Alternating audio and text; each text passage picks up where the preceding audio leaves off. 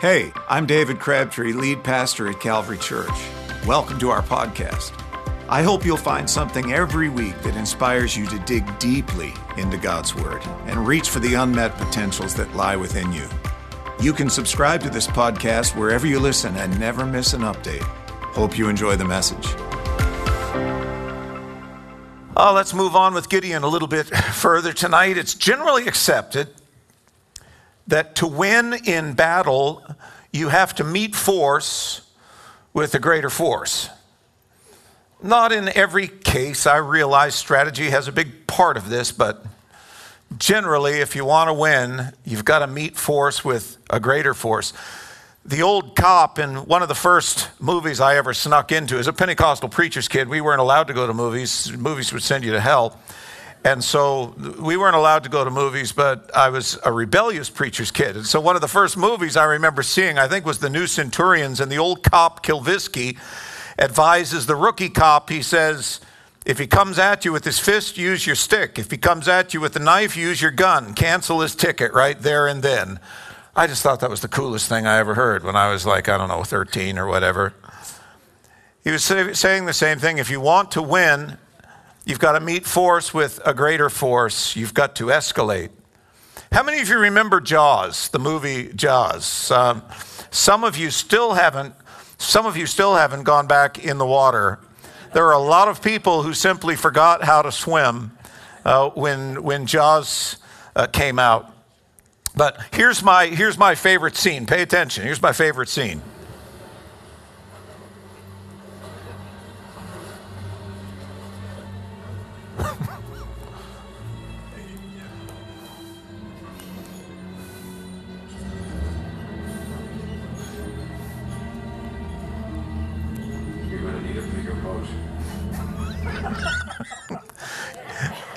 That great? You're going to need a bigger boat. That's what Chief Brody said to Captain Quint. That's the way we generally approach challenges. Here's a big army. We're going to have to meet them with a bigger army. We meet force with force, we escalate uh, to a higher level. When God wants us to put our trust wholly in Him, Sometimes that principle is completely re- reversed. Sometimes God sends us into a gunfight with absolutely nothing in our hands. And God says to Gideon, in effect, Here you are up against the Midianites. Here you are with your assembled army. Here you are ready to go. Now, Gideon, you need a smaller boat. Doesn't sound rational, does it? You need a smaller boat. So let's look at it in Judges. We'll start reading verse 1 in the seventh chapter. Then Jerubbaal, that is Gideon, and remember, Jerubbaal meant Baal will contend. In other words, Gideon, Baal's going to get you because you tore down his altar. They named him that to remind him. All the people who were with him rose early and encamped beside the spring at Harod. And the camp of Midian was north of them by the hill of Moreh in the valley. The Lord said to Gideon, The people with you are too many for me to give the Midianites into their hand, lest Israel boast over me, saying, My hand has saved me. Now, therefore, proclaim in the ears of the people, saying, Whoever is fearful and trembling, let him return home and hurry away from Mount Gilead. Then 22,000 of the people returned, and 10,000 remained. And the Lord said to Gideon, People are still too many. You're going to need a smaller boat. Take them down to the water, and I will test them for you there. And any one of whom I say to you, This one shall go with you, shall go with you. And any one of whom I say to you, This one shall not go with you, shall not go. So he brought the people down to the water, and the Lord said to Gideon, Everyone who laps the water with his tongue as a dog laps, you shall set by himself. Likewise, everyone who kneels down to drink. And the number of those who lapped, putting their hands to their mouths, was 300 men. And all the rest of the people knelt down to drink. And the Lord said to Gideon, With the 300 men who lapped, I will save you and the Midianites into your hand and let all the others go, every man to his home. So the people took provisions in their hands and their trumpets, and he sent all the rest of Israel, every man to his tent, but retained 300 men, and the camp of Midian was below him in the valley. Here's our geogra- ge- geographical context. This is, of course, and I don't have my, um, my laser pointer, but I promise I won't touch the screen. Uh, you've got one for That's right. You told me you were just going to start carrying one because I'm so stupid. Something like that's how I heard it, but I just, however that was, yeah. Hey, this is just like this is mine. So we're, we're looking at we're looking here at the core of Israel. Here's the Sea of Galilee, and this box here is cut out from here. This is the valley of what? Jezreel. Good, you're getting it. This is the Jezreel Valley. We're only going to be here another 18 weeks, so we'll know the Valley of Jezreel. Here's the Valley of Jezreel, and in this area, so much of your Bible takes place. The more you know about this area, the more you'll feel somewhat comfortable and familiar with whole sections of, of the Old Testament. So this is where it's happening. We're a little bit south of Galilee. There's kind of a mountainous ring all the way around here, and then this valley. So, in the valley, let's go to the next one just so we can see the immediate context. In the valley, this is Mount Tabor. That's where Deborah came down, and they came all the way down to the, the brook Kishon here. They attacked from here, and you'll remember Sisera's army was bogged down here with their chariots. And so that's where it's almost in the exact same area, except it's over on the next little mound. And if you're ever with us in the Jezreel Valley, you can't miss these landmarks. They're so cl- anybody anybody can, can you don't need a you don't need somebody there to point them out to you. They're that clear. And so you've got Tabor, then you've got this is where the Midian army, or the Midianite army, has encamped. And then down by the spring, we can actually pretty much locate that down below Mount Gilboa, where Saul died. You remember? Saul died right here. Anyways, right over here, in this spring area, that's where Gideon's men, they've come from this area and this area, and they've kind of rolled out of the hills and they've all assembled uh, right here down below the others. For now, I'll, I'll get it back to you afterwards because I'll forget next week. I'll be counting on you, Jim. Israel has assembled 32,000 fighting men although those fighting men, their experience in war was probably quite limited and their confidence wasn't very high. The Midianites hold the higher ground, not the, they don't have a, a, distinct battle advantage, but anytime you hold ground that's higher than, the, than your, your enemy, you're generally at an, an advantage. Gideon's tribes are encamped on kind of the shoulder of a smaller hill along the valley floor. This, uh, this immediately sets the stage, but there are greater, there are greater issues at play here. God says to Gideon, if you could believe this. There are just too many people. You got too many fighters. And the core in all of this is that God wants the glory. God wants the glory. He said, Lest Israel boast over me, saying, My own hand has saved me. See, God's people will either praise him for this victory or they will praise or boast in themselves.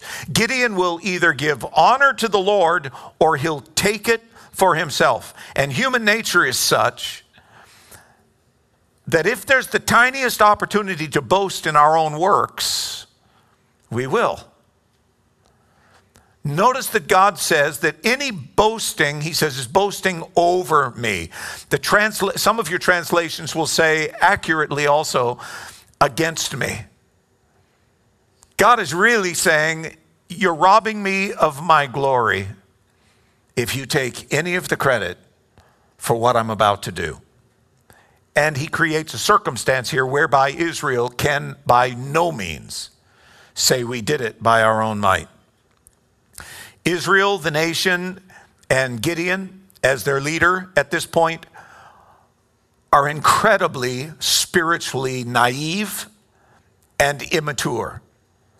You've got to step into the context and get away from this idea that we get in the scripture that God's people always had it together. God's people generally didn't have it together at all. Every once in a while, every once in a while, they get their act together and God does something great as far as the nation moving forward. But for the most part, they're really struggling in spiritual life. And by the time Gideon appears on the stage, and we've had this downward spiral in the people of Israel, but also even in Israel's deliverers, we're dealing with a spiritually immature people and leader. The impact of the culture has left them spiritually compromised and deeply weakened. We are facing that right now with a, a, generation that is rising up. I'm not pointing a blame finger at them. The nature of what has happened within our culture has left us with a generation that in many cases, doesn't have a clear vector on what is right and what is wrong. They have been so indoctrinated by the culture that they doubt what the church or the scripture or spiritual leaders will tell them. And so we're, we're grappling with a, a culture of churched pew sitter or what do you want to say church member or or church attender walks through our doors we no longer live under the presupposition that that person is somewhat mature in their faith. In many cases they're living a life that's not pleasing to the lord they know it but they're going to do it anyways. Or they're, they're living a life that's not pleasing to the lord but they're completely ignorant of what the scripture says in the first place or they walk through the door and they've somewhere along the line they've they've jettisoned a lot of what they've been taught all of their lives, uh, you know, concerning uh, the ways of righteousness, and now they're just trying to pick up the broken pieces of their lives, but they're they're piecemeal. They're kind of choosing because that's what we do in our culture. We choose whatever we want off the shelf, and then we kind of blend it all together, and we make our own religion. We make our own expression of faith. It's syncretism. That's what we're dealing with. So our days are not that unlike those of the judges in that the people had blended a lot of religious ideas, and this crew under Gideon was desperately spiritually immature. So God demands of Gideon and the people a great step of faith. Before the first step is taken on a war footing, God uh, gives this gelatinous army an out. He says, Whoever's fearful and trembling, let him go home and hurry away from Mount Gilead. Mount Gilead was just on the other side of, of the Jordan. Mount Gilead from this valley would have been um, kind of the regional marker. People would have known where they were looking down the valley by Mount Gilead at the very end. So it's left in here for us just for a kind of a geographical reference. He's, he's basically saying, Those those of you who don't feel like you're up to the fight, get out of Dodge. I mean, you, you, you need to clear the area uh, because we're going to be fighting a different kind of battle here. And two thirds of the army leave the next day. I cannot imagine the psychological effect of a two thirds disengagement from a fighting force like that. Can you? I mean, I put it in context this way. Next Sunday, I get up to preach, and just before I announce my Christmas text, as I'm walking to the front of the platform, two thirds of the audience just gets up and leaves. This is the stuff of nightmares for me. Either people are leaving while I'm preaching, or I'm preaching and I look down, I don't have pants on. Those are my, those are my great those are my great nightmares. I know that might be too much for you, but that's uh, you know I wake up out of those I wake up out of those nightmares, and it's like I know I've had this nightmare before. Sooner or later, this has got to happen, right? It's like how, how did that happen? But anyways. You might be of such faith that you say, Pastor, this is just an attack of the enemy and we're just going to stand with you. I, I have to tell you, I, I would be greatly shaken two thirds just walked out on a Sunday. My first church in Stockton, Missouri, just before I became the pastor, uh, went through a split where more than half of the congregation, and it was all of the young in the church, half the congregation left. They went to follow an evangelist who was somewhat of a uh, I don't know what to call him. Scalawag comes to mind, or something like that. But he, uh, he was uh, the elderly pastor who was um, of poor health, who had preceded me there, uh, he was just a kind hearted, loving man. He opened his pulpit up to this guy, and this guy basically led off uh, the entire bottom half of his church, and by, I mean by age wise, not by quality or by any means. But this is in a town of 1,400. The church split. The evangelist was gone within about three months. The, he's he'd gone down the road because he wasn't a pastor and he didn't want to lead. He just wanted to. He didn't want to hang around and lead people. And so one of the young men who had, had gone with him rose up to be their to be their pastor. And I was I was in that town for four and a half years and uh, as those years passed, I have to say the wounds didn't heal. People within the church had a difficult time because, in many cases, parents stayed in the church and their sons and daughters left. And uh, we tried, we did our best to bring reconciliation and, and kindness. Certainly didn't go out to war with anyone, but it was devastating for the church. Really devastating for a small church in a small town. I don't know about you, but if I was staying with Gideon and I watched that huge number of my countrymen going, walking past me, headed down the valley, turning either north or south at Gilead, now that would cut pretty deep. So Gideon was left with 10,000. So you do the math, that's a loss of two thirds. I would, I, I, I think I would, if I could get to Gideon, I'd be an advisor to Gideon, I think I'd sidle up beside him and say, Well, Gideon, here's the upside. With 10,000, we're going to be a lot more efficient than we were at 32,000. Let's face it, at 32,000, these yokels were from all over the mountains here. They really hadn't fought together. They hadn't trained together. We didn't know what we had to begin with. We just have to trust the Lord. He's given us 10,000, and He's probably given us the 10,000 most efficient, best fighters, and they'll take orders. And Gideon, it's going to be great. I would have tried to somehow pick him up. And, you know, you do realize when you read verse 12 in Judges chapter 7 that it says that the Midianites were numbered like locusts. They'd come in like locusts. And the locusts would come into this part of Israel every few years. They would come in and it would be like a plague that fell on the people. And the locusts would literally cover the ground. And so when this language, this metaphorical language is used, basically it's telling us Midian was a huge army. They were powerful. They're organized. And 10,000 is not enough. But the boat was still too big for God's purposes. God still just kind of backs Gideon into a corner and says, uh, We're going to need a smaller boat. And another culling takes place as Gideon instructs them to go down to the water and drink, probably at the Kishon or possibly at this Harod spring. Or Harod spring. Those who lower themselves down on their knees to drink are called out, they're mustered out. Those that drink by lapping up the water and remaining vigilant, uh, they're retained. The 10,000 becomes 300. That's now 99% are gone. Talk about the 1%. You're down to the 1%. And at this point, if you're one of the 300, you've got to be operating at this point on faith alone. I mean, this is like this is like the NFL, uh, an NFL team putting every player on the field, and on your side, just you. And you've got the ball. They got 53 players and you. Actually, the math is far worse. There's no natural battle plan that's not doomed, absolutely doomed to failure at this point. Can't outflank them. It's not about weaponry. It's weaponry is always weaker in Israel. They never have the chariots. All the way up until the days of David, they don't have the iron chariots. Their technology is so far behind. They're farmers who go to war every once in a while.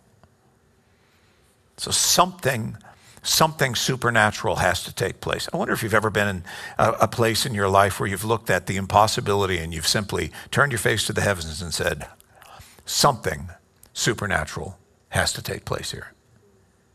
We had a moment like that, Chris, just a few weeks ago, didn't we?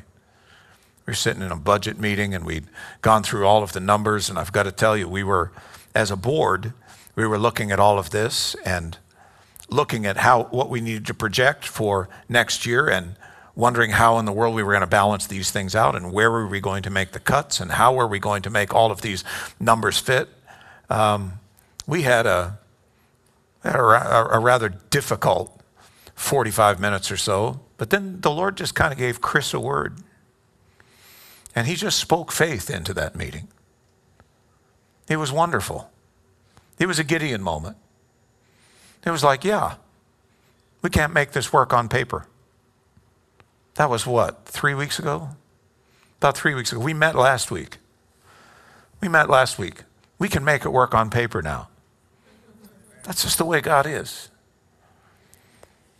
You know, it's, it's just amazing what happens if you just put your trust in Him. And some of you have had your back up against the wall where you've turned your face to heaven and said, There's only one way out of this, God. You're going to have to you're going to have to do something.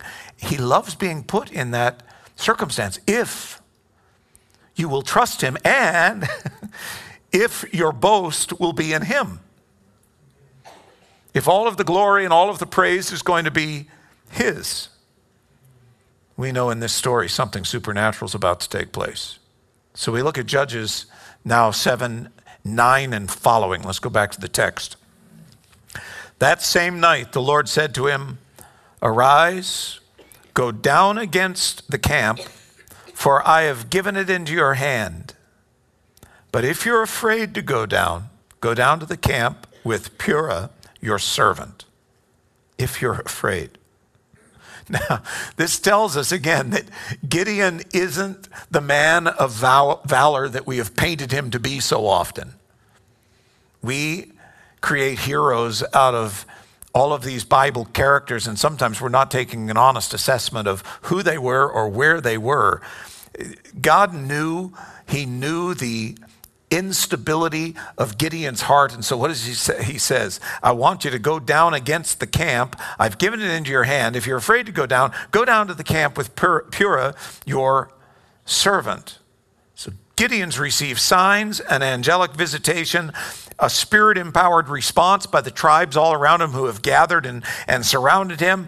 And God says, If you're afraid, go down to that camp and take a servant with you if you're afraid.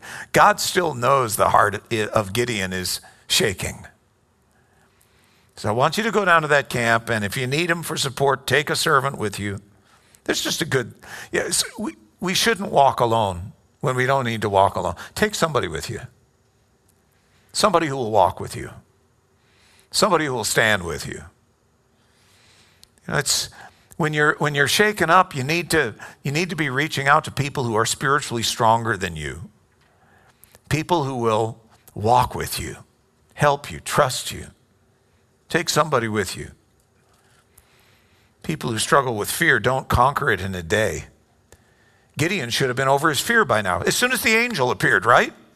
Most of us feel like if, if we had a supernatural manifestation like Gideon, where an angel appears, and then the angel does the fleece thing, or God does the fleece thing a couple days in a row, most of us would say, okay, settled. By now, we're done. Fear doesn't work that way. One miracle doesn't make fear go away. Fear's a way of life. Fear is a conquered soul. Fear is a lack of faith. It's a, it's a spiritual immaturity. And Gideon wasn't going to grow up overnight and become super spiritual.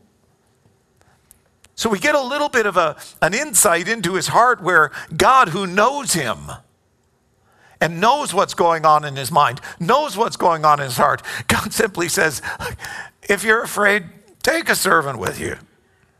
But go on down to the camp. And so Gideon and Purah creep into the enemy camp. And here's what they find verse 11 and following. You'll hear what they say. Afterward, your hands will be strengthened to go down against the camp. Then he went down with Purah his servant to the outposts of the armed men who were in the camp. And the Midianites and the Amalekites and all the people of the east lay along the valley like locusts in abundance, and their camels were without number as the sand that is on the seashore in abundance. When Gideon came, behold, a man was telling a dream to his comrade. And he said, Behold, I dreamed a dream. And behold, a cake of barley bread tumbled into the camp of Midian and came to the tent and struck it so that it fell and turned it upside down so the tent lay flat. But doesn't that sound like a dream to you? A barley cake overturning a tent. How many of you dream rational dreams? I discovered something about dreams this week that I'd never learned before. I'll unpack it a little more on Sunday morning. But basically, when you dream, the limbic center in your, in your brain lights up more than when you're conscious. So the center of your imagination in your brain goes wild when you sleep. It's kind of like, you know, it's very much controlled during the day, but once the lights are out, at party. I mean, it lights up. and you know what shuts down? Your prefrontal cortex. And that's where your logic and reason are. There's also there's also a release, and I I'll, I can't remember the name of the of the uh, substance release, but there's a release of a substance that that not completely, but effectively leaves you paralyzed. Because you see, if that wild dream is not met by that paralysis that comes with it when you reach REM sleep or that REM sleep, you go deep. If that paralysis isn't there, the wildness of your dream would have you running down the hallway and jumping off the banister. God knows exactly what we need. But if you've ever wondered, how come my dreams don't make more sense? Because your sense is shut off and your emotions are completely released. You say, well, that sounds exhausting. The opposite is true. When you hit REM sleep, and you do about four times every night, almost all of us dream at least four times a night. You say, I don't. How do you know? Most of us can't remember them, but we can track them in sleep studies. Most of you will dream four times in a single night. You'll remember very, very little about it, almost, almost nothing. But God has designed this incredible system in here so that when you sleep, you know, the dream center goes a little bit nuts, the logic center shuts down, and to make sure you don't kill yourself, you're paralyzed. Have you ever tried to wake somebody out of a deep, deep sleep and you've shaken them and shaken them and shaken them and it's like they're dead and then suddenly they come out? It's because they're in that deep level of sleep and their body is not going to respond to outside stimulus. You can even touch them with a pen. Don't try that, by the way, tonight. I can just see there's a few of you out there that are going, huh, he's asleep tonight. I'm going to wait till his eyes are twitching. Then I'm going to check it out. I'm going to, I'm going to test it out. Pretty wild, though, isn't it? What happens when we dream? It's interesting. It's interesting that we can't remember. We, we don't remember our dreams yet. There are a lot of them in the scripture that were directive. If God gives you a dream, that dream will be clear as a bell and remembered. That doesn't mean that everything that you remember is from God, but you can start to sort through them a little bit because it, will be clear and it, will be remembered. And we'll talk about that more on, on Sunday when we talk about of dreams and angels. Verse 14, and his comrade answered, he said, This is no, no other than the sword of Gideon, the son of Joash, the man of Israel. God has given into his hand Midian and all the camp. Do you see what's happening here? So here comes Gideon and Pur. They come they, and Purim. They come sneaking up to the camp and they're listening. Remember, we're talking about a very small piece of geography here. And so they slip in close and they're listening. And the one conversation that they overhear is one guy saying, Man, I had a wild dream last night. Cake of barley rolled through the tent, turned it upside down, it fell down flat. And his friend turns and says, I know what that means. That's, a, that's Gideon. That's a, and you look at that and say, How'd you get Gideon out of that? Well, let me tell you a story. Years ago here at Calvary, uh, church was pretty small. I, I do remember we were in the new sanctuary, so it was, it was post 1990 or so. And um, we had a couple that came to the church and they really seemed too good to be true because they had a bunch of talents and wanted to get right involved in everything else and seemed to be really church and everything else. But I had just a little bit of a check in my in my spirit, and uh, so we didn't really engage with it. They, they really wanted to be the pastor's best friend too, like just right right now, just want to be your best friend in the world. And so you know, I was uh, I was just a uh, a bit standoffish, and I, I just didn't I just didn't feel much of a connection there. And they'd been there about two weeks and they were connecting with a lot of people fast. And I was hearing, hey, they were out with this couple and this couple. We had a great time and we laughed all night and everything. So, you know, it's great. Hey, if they, they, they love the church, then, then great, you know, see what the Lord has in store for them. On a Sunday morning, about a week after, um, maybe about a, a week after they really came up on my radar, I had a, a guy. I won't name him, but I had a guy come to me and and say, uh, "Man, I don't know if I should share this." I said, "What?" Said, "I feel like I have a word from the Lord for you." And he said, "I think I know what it means." And I said, "Well, I'm, I'm all ears. I don't know if I should share it. It's just one of those. It's like, hey, if you know, if, if go for it. You know, I mean, you know, we'll judge it." And he said, Well, he said, I just had this weird dream, and it was all about green frogs. And then we had this moment. I'm looking at him. He's looking at me. He's waiting to see if I go, green frogs. That's it. I knew it. I, we have we got a green frog issue. Uh, I had no idea. this happens to pastors. People come up every once and say, Pastor, what do you think about that? And I, I have. I have absolutely no idea. My name's not Joseph. Don't interpret dreams. If God ever helps, helps me with that, I will. But, but then he turned to me and he said, he said, I can't really explain it, but he said, I really believe the Holy Spirit is trying to say to you, he said, this is what kind of came out of this strange dream that there are people who are coming into the church right now who are dangerous and you need to be on your guard against them. That was on a Sunday. On Tuesday, one of my close friends at the church called me. He said, We had dinner with a couple last night and we were talking and having a good time and laughing and everything else. And then, and he started listing, these things started coming out of their mouth. And he said, David, whatever you do, they're dangerous. And you say, Well, that's weird. Yeah, it is, isn't it? I mean, I still don't understand the green frog connection. You know, so for me, it's like, you know, Kermit and the Rainbow Connection. I just, you know, I never, never have been able to get there, but I don't know what the Rainbow Connection is. I'm still trying to figure that out. But when somebody says, you know, this, the, the Lord is speaking to me and through this strange dream, the dream doesn't have to be perfect, but if there's a sense of this is what God is saying, then we need to weigh those things. Well, the, you know, this guy was right on with the interpretation, and it really did protect us at a very, I, I believe, at a very vulnerable time. I believe that the Lord, I believe that the Lord just stepped in in that moment through that very strange situation, and that's what you've got here.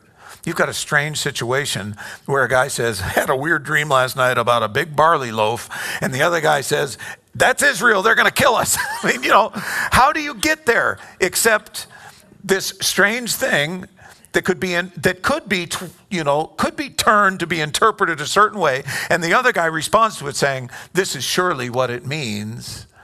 Uh, it, it was a miraculous it was a miraculous moment and it was so out there so strange so off the chain that gideon knows now beyond a shadow of a doubt that the god of heaven is already speaking to some of the enemy telling them they're going down.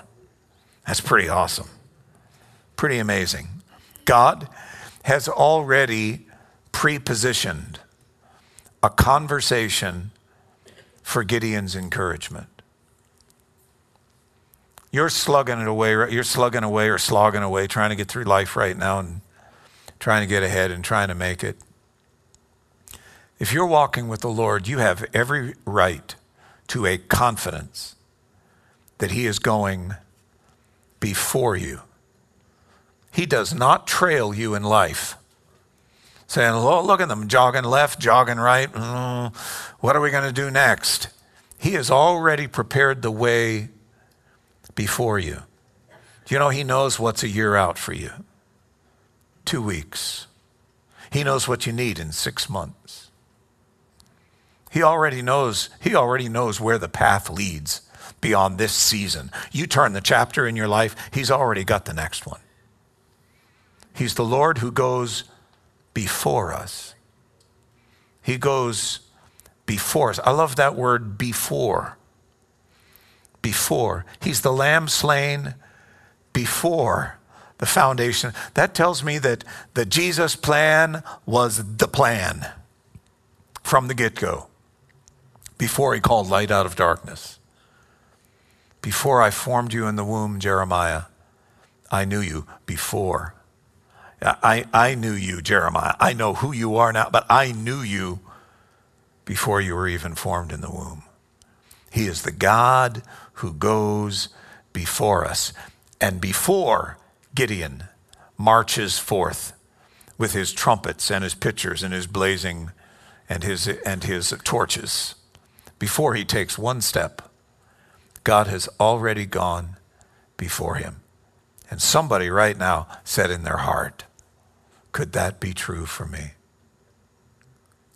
Could it be true for me? Pastor, I wish I could believe that. You see, God is not the reactor who simply responds to whatever we do. He is the proactor, and you say that's not a real word. It's gaining traction in the Urban Dictionary now. Before long, Merriam Webster is going to adopt it. It's an adaptation of the word proactive. We look at proactive and we see it as the opposite of what? Reactive. What's a reactive person like? Maybe your boss, What's a reactive person like? A reactive person, whenever anything happens, they take in the circumstances and then something issues forth from deep within. That's reactive. What's a proactive person? They're a person that rather than reacting all the time, they've already thought, well ahead in the process, and no matter what happens, they have a sense of preparedness. A, pro, a reactor, boom, you know what a reactor is. A reactor just blows up generally, but a proactor, they're, they're way out in front. The, the, these words came into the, the dictionary for us really because of Stephen Covey, who in the Seven Habits of Highly Effective People, talked about being proactive. It was a word that was being thrown around back then. It has finally made it, by the way, into Merriam Webster's dictionary. They finally adapted it and said, yeah, that's a, we'll, we'll validate that particular word. But it means acting in anticipation of future problems, needs, or changes. Acting in anticipation of future problems, needs, or changes. I've just described for you the character of God. He is actively preparing for changes, for trials, for troubles, for challenges that have not even come across your radar yet. He's proactive to perfection. So let's look at his response. Judges 7:15 As soon as Gideon heard the telling of the dream and its interpretation, I love this. He worshiped. He worshiped. Awe and wonder are prerequisite to worship. Worship is not singing songs on Sunday morning during the praise and worship segment. Worship is not about ritual, not at all. Worship is to be in awe. It's to be in awe of God. Worship was a word that used to be in every marriage ceremony, English marriage ceremony. When the man would say to the woman, we, we don't do these vows anymore, they went out in the 1920s. But the man used to say to his wife, You're going to love this, and your body I worship. Yeah, didn't think that would go over real good. Yeah. In our culture, it's like, oh, brother, really? Can you imagine that in the wedding ceremony? You know, almost all of the British monarchs were, were married under those vows, Anglican vows. But the idea was, and by body, it wasn't just talking about her physical body, it's talking about soma, it's talking about body, soul, and spirit, everything that you are. When the man would marry the woman, he would say to her, I hold you in awe and in wonder. Isn't that beautiful? Isn't that the way it should be? Yeah. How many of you don't feel like maybe you're quite there yet? Yeah. Awe and, and wonder are at the core of worship. Where there is no awe and there is no wonder, you may have form, but you don't have worship. You may have a religious ceremony, but you don't have worship. You may have a religious. If there is not awe and wonder, there's no worship. One of the problems that we're facing is we live in a culture that is losing its sense of awe because we feel like we figured everything out. And we've taken away the mystery and everything. You know, people live together, sleep together before marriage, and so the awe and the wonder of one man, one woman, and the honeymoon and the coming together in that moment where two become one you know, we've rushed that process anymore. In our culture, we've rushed that process to the point where awe and wonder pretty much lost. There, there's little that really moves us to awe and wonder. You know what's done a lot of damage to awe and wonder? YouTube. We figure everything out, somebody tells us how to do it. Also, kind of it, it, it's, it's helpful on one hand, but I think it, it might be just reinforcing our own inabilities on the other because we lose that sense of, I'm going to figure this thing out. L- little boys, by the way, little boys have no problem with awe and wonder. Little kids generally, but especially little boys. You give a little boy some type of a toy, and I promise he will take it apart within two minutes. He's not necessarily trying to destroy it. He wants to figure out how does this work? He wants to he wants to know. Awe and wonder. And the older we get, the, the more we lose that sense of awe and wonder. My parents teased me. As, as, a matter of fact, if my mother was going to be here at this Christmas, because she's reached the age now where she tells all of her stories just over and over again. This started about 25 years ago. And at 87, believe me, all I have to do is throw a switch and I know what story's coming up. And she's not going to be with us this Christmas, but if she was, with all of my grandchildren there, she would tell them about the Christmas that David turned himself inside out. When I was about five years old, Christmas was the biggest thing in the world that tree, those lights, all of those presents. My parents always made Christmas huge for us. And it wasn't necessarily tons and tons of money. It wasn't super expensive stuff or anything else, but they made they made Christmas huge. We had a Christmas culture. We came down in the morning. There was a little bit of breakfast. There were some, there were some special things that mom prepared, which drove me nuts because I just wanted to get to the tree. And what was a present? What's a present? A present is all, and I want to know what's inside. And some of those presents had sat under the tree for three weeks, and I'd looked at them every day. And my mother said, Don't touch them. So I waited until she left the house and I'd shaken them. The worst Christmas of my life was somewhere around six years of age, where I unwrapped all of my gifts one day to check them out and then wrapped them all up. And she, she noticed that the wrapping wasn't quite right. And uh, I, got, I got I got really, really hammered for that one. But they talk about the they talk about the Christmas at five years old where I was so wound up. Have you ever seen a little boy who's so wound up he's just jumping all over the place? I mean, my whole family, you know, they they they kind of they won't let that go. They still remind me of that. I'm I'm 60 years old for pity's sake. But they still keep going there. So that, but that's okay. I just, you know, I take opportunities to tell people how weird they are. Now I have to say I've kind of lost the wonder. I, I don't care about really anything under the tree this Christmas. Any of you ever got to that point where it's like, oh uh, yeah, for me, it's like, you know what I'm looking forward to? The wonder in the eyes of my grandchildren, the pleasure in the eyes of my kids. That's what it's all about. It's about the moment that you open, you didn't know, now you do. There's a, there's a little bit of awe and wonder. Magnify it by a thousand percent, and you arrive at the concept of worship. I said to the staff this week, I said, you know, sometimes I, I'm not sure I really want to go to heaven. Yeah, that's how they responded too. Have you stopped and thought about what you're going to do in heaven without apps? Facebook? PlayStation? None of it. What are we going to do?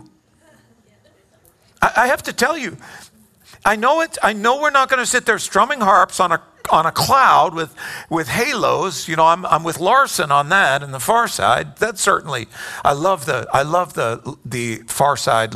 The, he doesn't write anymore, but Larson's far side where he's got the angel strumming his, you know, he's strumming his harp. He's got his halo on kind of crooked and everything else. And, you know, dot, dot, dot. There's a little text box up there and the angel is thinking, I wish I'd brought a magazine. I just, I love, I absolutely love that because every once in a while I've had that thought when I get to heaven when I get to heaven, what's it gonna, what's it gonna be? You know, a street sweeper on the streets of gold? I don't know. What, what's, what are you gonna, what are you gonna do?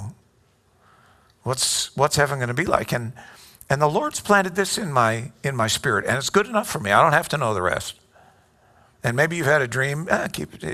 It's okay. It's, for you. It wasn't for me. I just hold on to that dream. But for me, if I step into heaven and I walk from there on in a constant sense of awe and wonder. That alone's heaven for me. That alone's heaven for me. The Bible says that we will forever worship Him. What is behind worship? Awe and wonder. We will never have the full mystery of God figured out. Always that sense of awe and wonder. When we lose the wonder, we've lost the basis for true worship. In one of Ravi Zacharias' book, I meant to bring it down here and just read it. In one of Ravi's books, uh, Recapture the Wonder, it's a great book. It's just a great book. He talks about the red knot who starts down in Tierra del Fuego, which is South America, down on the very tip. They call it the land of fire. And these birds that are about the size of a robin, you know, they feast on, on uh, these little mini- miniature crabs and baby crabs.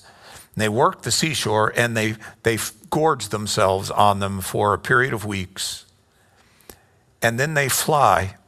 They fly north all the way across um, South America, a couple stopping places along the way, into Delaware Bay, and then beyond Delaware Bay, Delaware Bay, all the way up into the Northwest Territories, where they will nest, eggs will hatch, they'll be there for a period of, I think, three months, and at that point, with the hatchlings, you know, fed and fattened up, they take to the skies and they fly the exact same route all the way back to South America, Tierra del Fuego.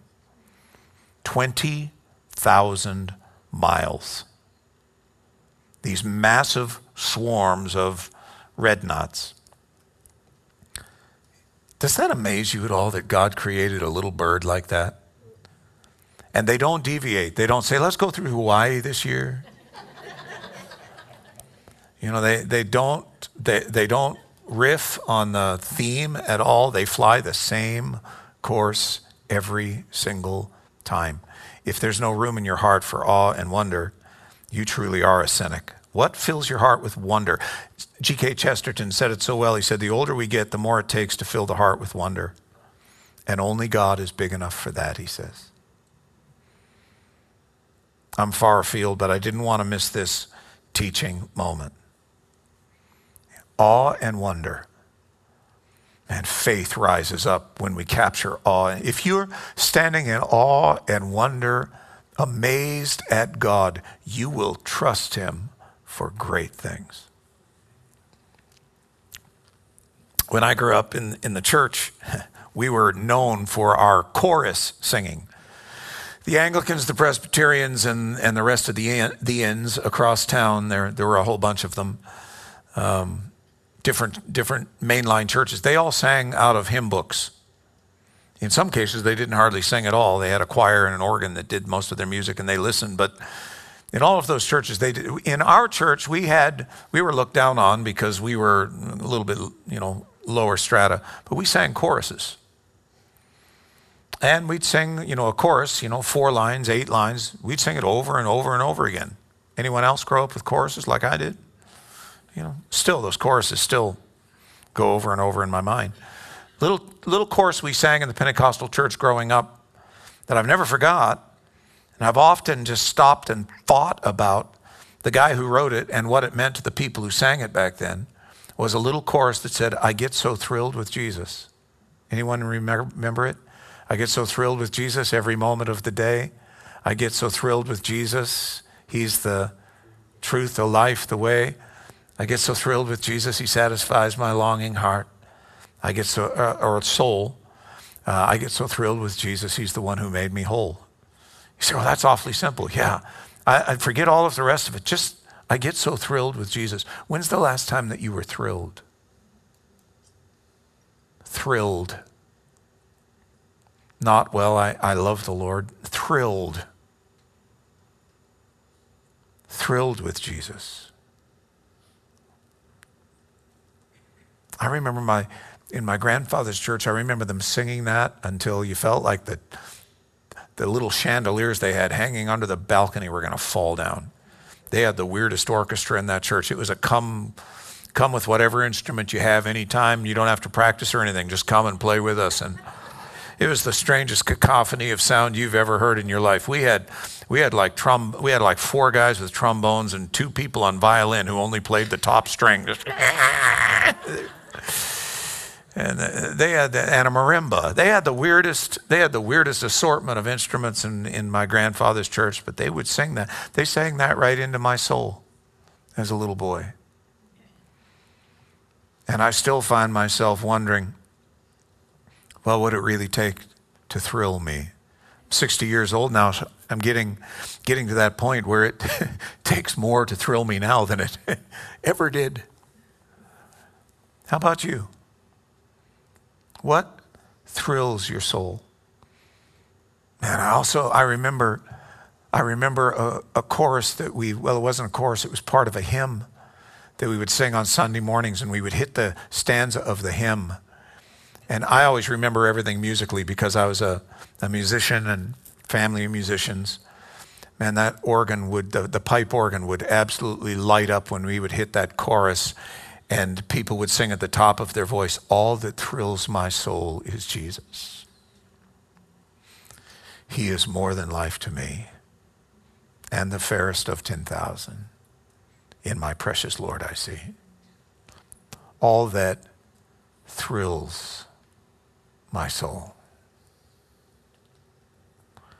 David said in Psalm 8, When I look at your heavens, the work of your fingers, the moon, the stars that you have set in place, what is man that you're mindful of him? How could you even know us, God? Maybe that's where wonder needs to start for you, it, but it needs to start someplace.